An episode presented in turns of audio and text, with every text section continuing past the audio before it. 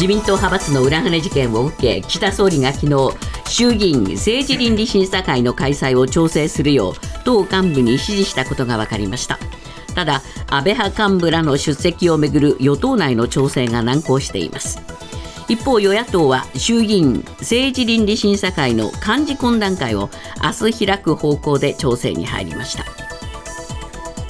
厚生労働省は昨日治療や薬の公定価格の診療報酬について中央社会保険医療協議会の答申を受け2024年度の改定内容を決定しました。医療従事者の賃上げにつなげるため初診料を30円再診料を20円引き上げることにしたほか入院基本料は病院の種別によって1日当たり50円から1040円引き上げます。インドネシアの大統領選挙は14日投票と開票が行われジョコ大統領の路線継承を掲げるプラボオ国防相が当選を確実にしたと地元メディアなどが伝えました。一方他の候補の陣営からは不正があったという指摘が出ていて混乱する可能性もあります。ウクライナの国防省は14日ロシアが一方的に併合した南部クリミア半島の沿岸でロシア黒海艦隊の大型揚陸艦を水上ドローンによる攻撃で撃沈したと発表し映像を公開しました。ウクライナはクリミアを拠点とするロシア黒海艦隊への攻撃を繰り返していて今月1日もミサイル艇を撃沈したと発表しています。楽天グループが昨日年間決算を発表しネット通販や金融事業が好調だったことから売上高が過去最高を更新したものの基地局の建設に1兆円以上を投じたモバイル事業が足を引っ張り3394億円の最終赤字となりました。赤字は5年連続です。石川県は昨日能登半島地震で確認された住宅被害が6万7320棟になったと発表しました。自治体別で最も多いのは七尾市の1万3550棟で次いで珠洲市の1万1554棟輪島市の8421棟などとなっています。去年3月東京都台東区の自宅で4歳の次女に人体に有害な物質を摂取させて殺害した疑いで両親が昨日逮捕されました。司法解剖の結果次女の遺体からは自動車の不凍液などに使われるエチレングリコールと大量の抗精神薬の成分が検出されたということです。また2018年に死亡した父親の姉の遺体からもエチレングリコールが検出されたことが分かり警視庁が死亡のいきさつを慎重に調べています。今朝のニューヨーク株式市場ダウ平均は151ドル52セント高い。3万8424ドル27セント。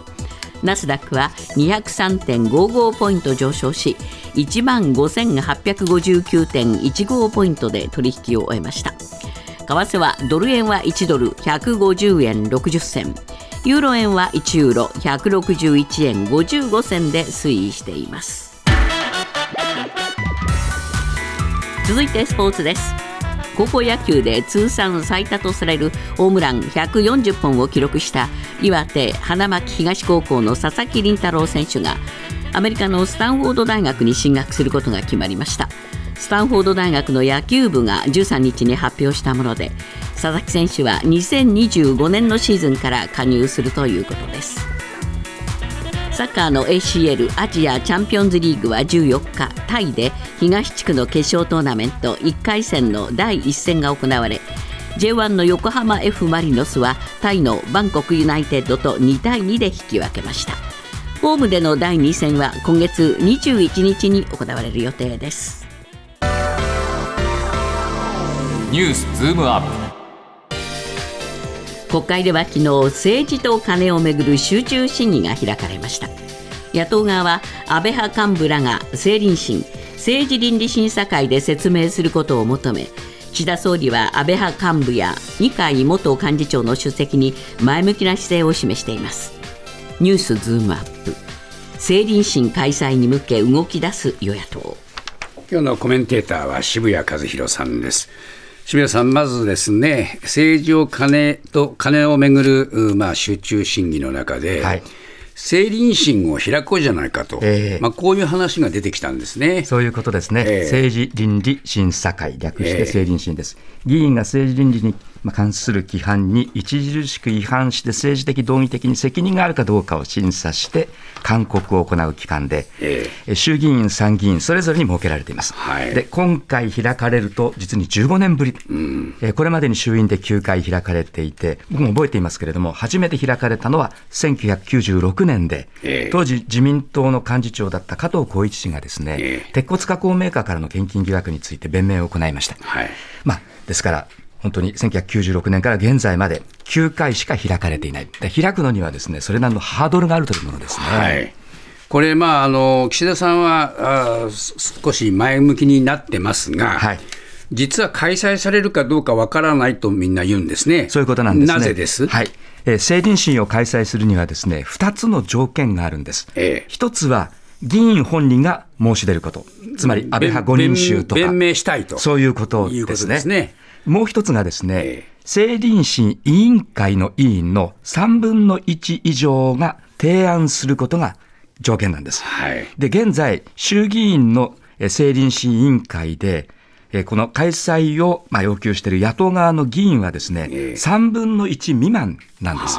ですから、それだけではですね、3分の1以上の提案ができないということですね。え。ですので、自民党側から、はい。い、や、これはやった方がいいというですね、ええ。そういった賛成が出るか、あるいは議員本人、ええつまり具体的には安倍派5人衆などの申し出のどちらかが必要になるということになります。えですので、2つともハードルが高いんじゃないかと、まあ、見る、そういった見方もあるということですね。ということは、まあ、岸田さん、俺はやりたいんだけども、はいなかなか条件が合わないんだよと言えてしまうとそういうことですね。しかも強引にですね、指揮権を振るって開催するすると言ってもですねえ、安倍派5人衆は出席を拒否できます。はい、岸田さんが何言ってても我々は出ないということもできるということなので、岸田総理の意向が実は万能ではない。非常に限界があると、こういうことですね。だから岸田さんがやろうって言ってるのに、嫌だよって言ったら、今度は岸田さんの求心力がもっと下がっちゃうってこともある。そういうことですね。岸田さんの遠心力がさらにですね、高まって、もう党内での、あるいは総理としての立場がなくなる可能性もあるので、ええそこも岸田さんにとっても難しい問題であるというところですね。ですから、これはまあ議員本人が後ろ向きであるという以上は、なかなか難しいことなんですね。そういうことですね。あの、ええ明日ですね、開催をめぐって与野党での協議があるんですが、はい、どうなるかは予断を許さない、まだわからないという状況です。はい。まあそういう中でですね、どうなんでしょうか、あーそのキックバックされた金に課税しようじゃないかって話が出てきましたけど、ちょっとこれもですね、ええまあ、課税するのは結構なことですけれども、はい現時点ではですね、ちょっとピントがずれてるんですね。えあの、キックバックについてはですね、国民、我々が知りたいのは、誰がそもそもこういうからくりを作ったんだ。誰が始めたのか。それから、キックバックされたお金の使途です。何に使ったのかということですよね。で、まあ、自民党はですね、収支報告書に記載されていなかった分で、ええ。使途不明の場合は課税対象として納税させる案の検討に入ったと、こう言うんですけれども、ええ。そもそも使途不明がおかしいじゃないかっていう、はい。こういう議論なんですね。ええ。ですから、まずそこをやってから、もう受け取っちゃったその金額、お金について、納税義務があるかなしやというですね、ええこういった議論をすべきなので、これちょっと順番が逆だったっていう、そういう印象がありますよね。まあそうした中で、政策活動費はいという問題にもですね、えー焦点が当たってきました。はい、この政策活動費はですね、その政党が議員に渡す、要するに寄付という形で渡すお金です。ええで議員はですね、収支報告書への記載義務がありません。で何に使ってもいいんですか？何に使ってもわからない。とはいいうことですね。はいあの、一癖が問題されています。しかもですね、キックバックどころのお金の規模じゃないんです。はいはい自民党は2022年だけで14億円の政策活動費を議員に寄付してます。はい、20年間で379億円です。すごい金額ですよね。金額ですよね、ええで幹事長在任最長の5年のですね2回元幹事長ですけれども、え5年で50億円もの政策活動費を受け取っています。これは政党から受け取る。受け取ってるということですね。じゃあ政党のそのお金っていうのはどこから出てくるかっていうと、はいこれは政党助成金ですよね。政党助成金や党費、つまり会費とかですね、え寄付ですね。で政党助成金というのは税金ですよね。税金なんです、えで自民党はですね、政党助成金が直接政策活動費に行ってるわけじゃないとこう言ってるんですが、まあまあそう言ってますよね。でもそれ、詭弁ですよね、そうですよね。党にだって政党助成金も含めていろんなお金が入ってきて、ええ。でそれを政策活動費としてどんと出して、ええ。その記載義務がないっていうのは、ですねこれ、結果的に公金が、税金が議員に流れていて、ええ。しかもその使途も含めて、全く開示義務がないという、こういうことになっちゃってるわけですよね。変な話なんですね。ええまあこれ、どうなんでしょうかね、やっぱり企業やなんかの献金をなるべくなくして、はい。公明、盛大な金でもって政策活動をしてもらいましょうと、ええ。こういう趣旨ですよね、この政党助成金というのは。はい、そういうことですよね、ええ。しかしその政党助成金の趣旨を完全にないがしろにしているのがですね、ええ。政策活動費の存在だということですよね。はい。で野党はこれ、ガラス張りにしろと言っています、ええ。これ当然のことだと思います、はい。こんなブラックボックスになっている巨額のお金が存在すること自体がおかしいんですが、これ、岸田総理も含めて自民党側はですね、自民党など党と活動の党の活動と関係がある個人企業などのプライバシーを侵害する、なんてわけのわかんないことってですね、ええこういうところでプライバシーが出てそうく出てくるんるんですね。ですよね、ええ。この秘匿性についてですね問題がないんだと言わんばかりなんですね、はい。これはどう考えてもおかしいですよね。まあ、使われ方の一部がちょっと出てきましたね。はい、まずですね、えー二階元幹事長なんですけれども、はい。3年間でおよそ3500万円を書籍代として支出している。3年で3500万円本買うかっていう、こういうことですね、はい。で具体的にはですね1冊2090円のナンバー2の美学二階俊博の本心を5000冊買っていた。5000冊。はい、5000冊です。それから、まあ、みんなに配りましょうみんなに配りまししょうということですね。え一冊1650円の小池百合子の大義と共感を3000冊などです。あの、二階氏と小池氏は1994年決闘なの、新進党の決闘以来の関係なので、まあ、ご本人も登場する本っていうことですよね。はいですから、まあ、こういうものですということで、大量に本を買って配っていたんだろうというふうに推察されますね。はあ、まあ、こういう状況なのに、どうなんですか、こあのこういうそのやっぱりものにはなかなかメスが入らないんですか？そういうことなんです。入らないんですね。はあ人がわからないということです。ええー例えばですね、これ中国新聞が報じているんですけれども、はいえー岸田政権下の党幹事長の甘利氏ですけれども、2019年の参院選当時、えー党の選対委員長としてですね、え8060万円の政策活動費を受け取りました。党からね。はいええでこの金を全国の候補者に陣中見舞いとして裏金のような形で配った可能性があると報じられています。はいで、まあ、甘利氏はその後幹事長に就任して、35日間の在任期間でえ、なんと3億8000万円の政策活動費を受け取ったんですが、えそれらの使途もすべて不明だとこういう状況なんです。ええですから、これ、野党が追及してますけども、個人のその利益に結びつくような、ええ政策活動とは言えないような使い方をしている可能性もですね、ええ否定できないということですよね。そうですね、まあ、これ分かんないんですもんね、わかんない何に使ったかね。はいわかんなければどう使ってもいいでしょうと、こういうふうになっちゃいますよね。ええで、えーまあ、岸田さんはね、あのお得意の適正にというはい言葉を使って、適正に処理されていると認識している。そういうことですねね。これからもうね、適正にとかね、厳正にとかね、こういう言葉はもうやめてもらいたいですね。もう具体的に言ってください、本当に。そうですね。ニュースズームアップ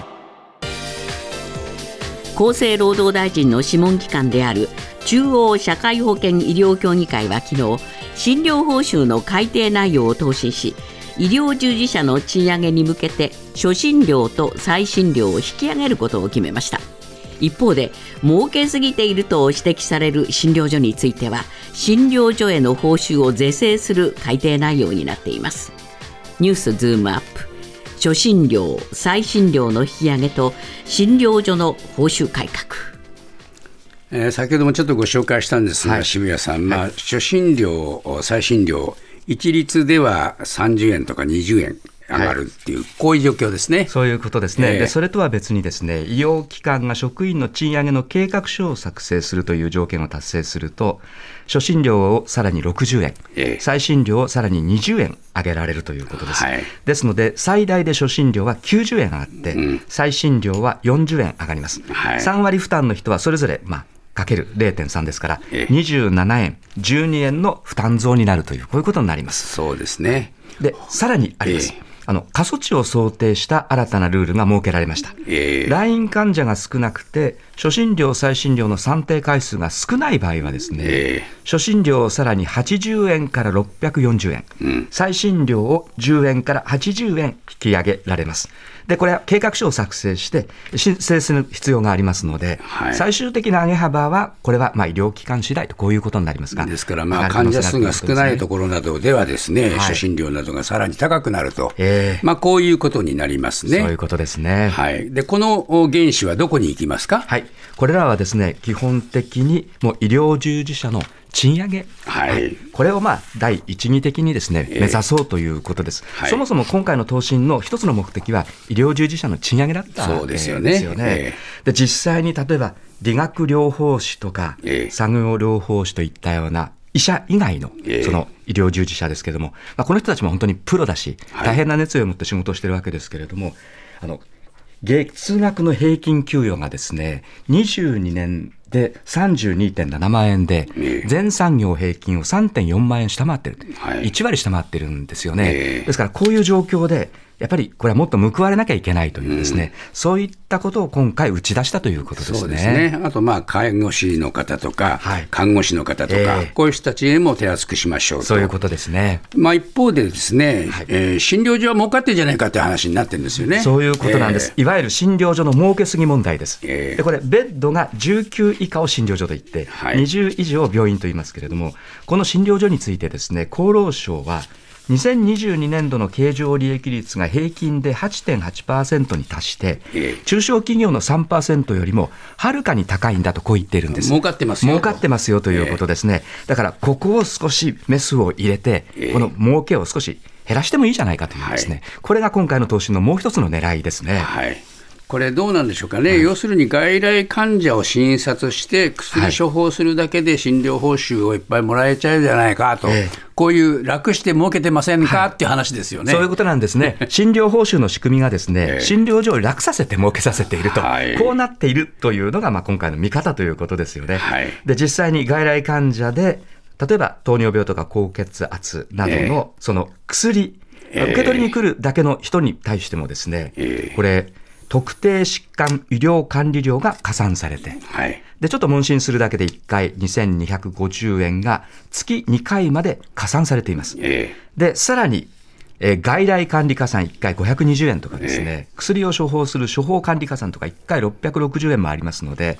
あの、入院患者を手厚くもう看護しなければいけないというようなことはしないでもですね、ええそれなりのこの診療報酬がどんどんどんどん入ってくるという仕組みになっちゃったわけですよね。はいそこで厚労省は今回、この特定疾患医療管理料の対象から、糖尿病や高血圧などを除外しました。えで、さらに、外来管理加算も処方管理加算も取得できなくしました。はいですから、まあ、その加算部分を減らしちゃえと、こういうことですね。まあ、これ、診療所には、えー現役になってしまうわけですそういうことですね。ええで、さらに診療所はですね、療養計画書を作りなさいとええいうふうにですね、求められる、こういうことになりそうです。はいで、この療養計画書を作ると、患者一人一人についてええ、こういうプランで療養させますよということを作らなければいけない事務作業がですね、非常に負担になりますので、はいこれも診療所にとっては、そちらに人材とか時間を割かれますので、現役要員にするということですよね。ええただし、まあ、それを簡単にできませんかっていう話がもう早くも出てきてるんですね。はい、日本医師会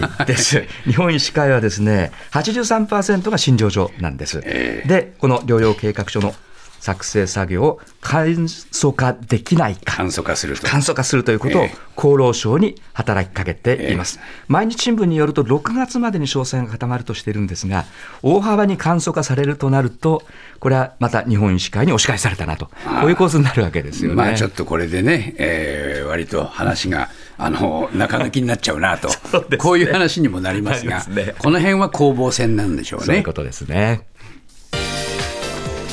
春闘の労使交渉が本格化しています。自動車大手や鉄鋼大手は去年を超える強気の要求を相次いで提出。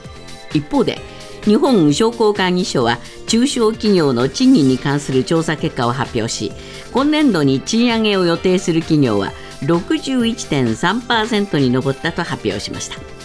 ニュースズームアップ中小企業の61%が賃上げ。この数字をどう見るか。まあ、渋谷さん、大手はいいじゃないですか、この際、ほっときましょう。もうほっときましょう。あの、実はもう、戸倉会長経ためにですね、連合の吉野会長で、まあ、合意してるんですよね。そうでしょうねえそれに沿って強気の要求書を出して、会社側も受け入れるというですね、これ、シャンシャンとやっていくんだろうと思います。問題は中小企業ですけれども、はいここがですね、割といい数字が出そうだよって話になってるんですが、本当でしょうか？いや、必ずしもですね、そうとは言えないんです。あの、日本商工会議所がですね、61.3%が今年度に賃上げを予定すると答えたという調査結果を発表しました。前の年に比べて3.1%増なんです。で、5%以上がその61.3%の中の10%だったんですが、えしかし、賃上げを予定するその61.3%の企業のうち6割はですね、え業績改善を伴っていないんです。はいとにかく人を確保しなきゃいけないということで、ええ賃上げせざるを得ないということですね。